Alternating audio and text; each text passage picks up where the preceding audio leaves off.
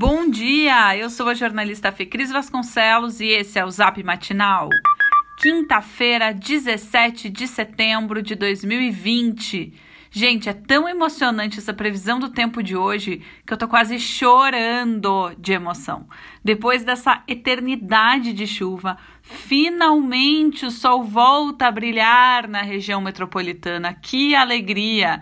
Coisa bem boa poder lavar uma roupa, estender no varal, né? Então, pode preparar aquela generosa maquinada, porque se pela manhã ainda estiver um pouco morrinha, conforme o dia vai passando, a tendência é de o tempo abrir.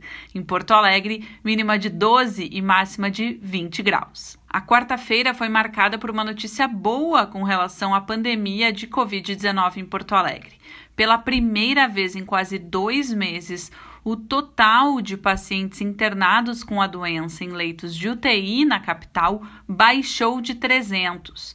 Isso não ocorria desde o dia 24 de julho. Para o chefe da unidade de gestão do paciente crítico do Hospital de Clínicas, é preciso aguardar um pouco mais para confirmar se isso é mesmo uma tendência de redução. O Comitê de Ética e Pesquisa do Hospital Conceição de Porto Alegre liberou a participação da instituição para testes de uma vacina feita por um laboratório belga contra a Covid-19. A vacina também deverá ser testada no Hospital de Clínicas. Aos poucos, o novo normal vai se parecendo cada vez mais com o antigo normal. Atendendo a reivindicações do setor, a Prefeitura de Porto Alegre deverá publicar um novo decreto ampliando o horário de funcionamento dos bares e restaurantes na capital. Segundo o Sindicato de Hospedagem e Alimentação de Porto Alegre e região, os estabelecimentos ganharão mais uma hora, operando até às 11 horas da noite. Enquanto bares ampliam horários de funcionamento, as escolas continuam fechadas em Porto Alegre por questão de segurança, aguardando a liberação do município e também do Estado.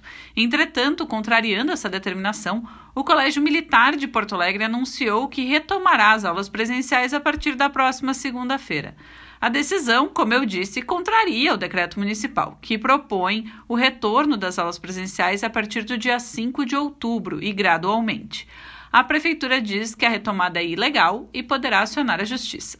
Profissionais que participarão presencialmente da Expo Inter serão testados todos os dias. O governo do estado estima que cerca de 10 mil testes de Covid-19 serão aplicados entre os dias 26 de setembro e 4 de outubro. A presença do público, entretanto, segue vetada.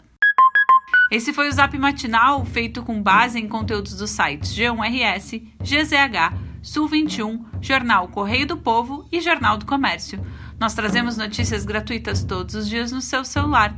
Se você quiser sugerir alguém para também receber esses boletins, o link está no texto que você recebeu.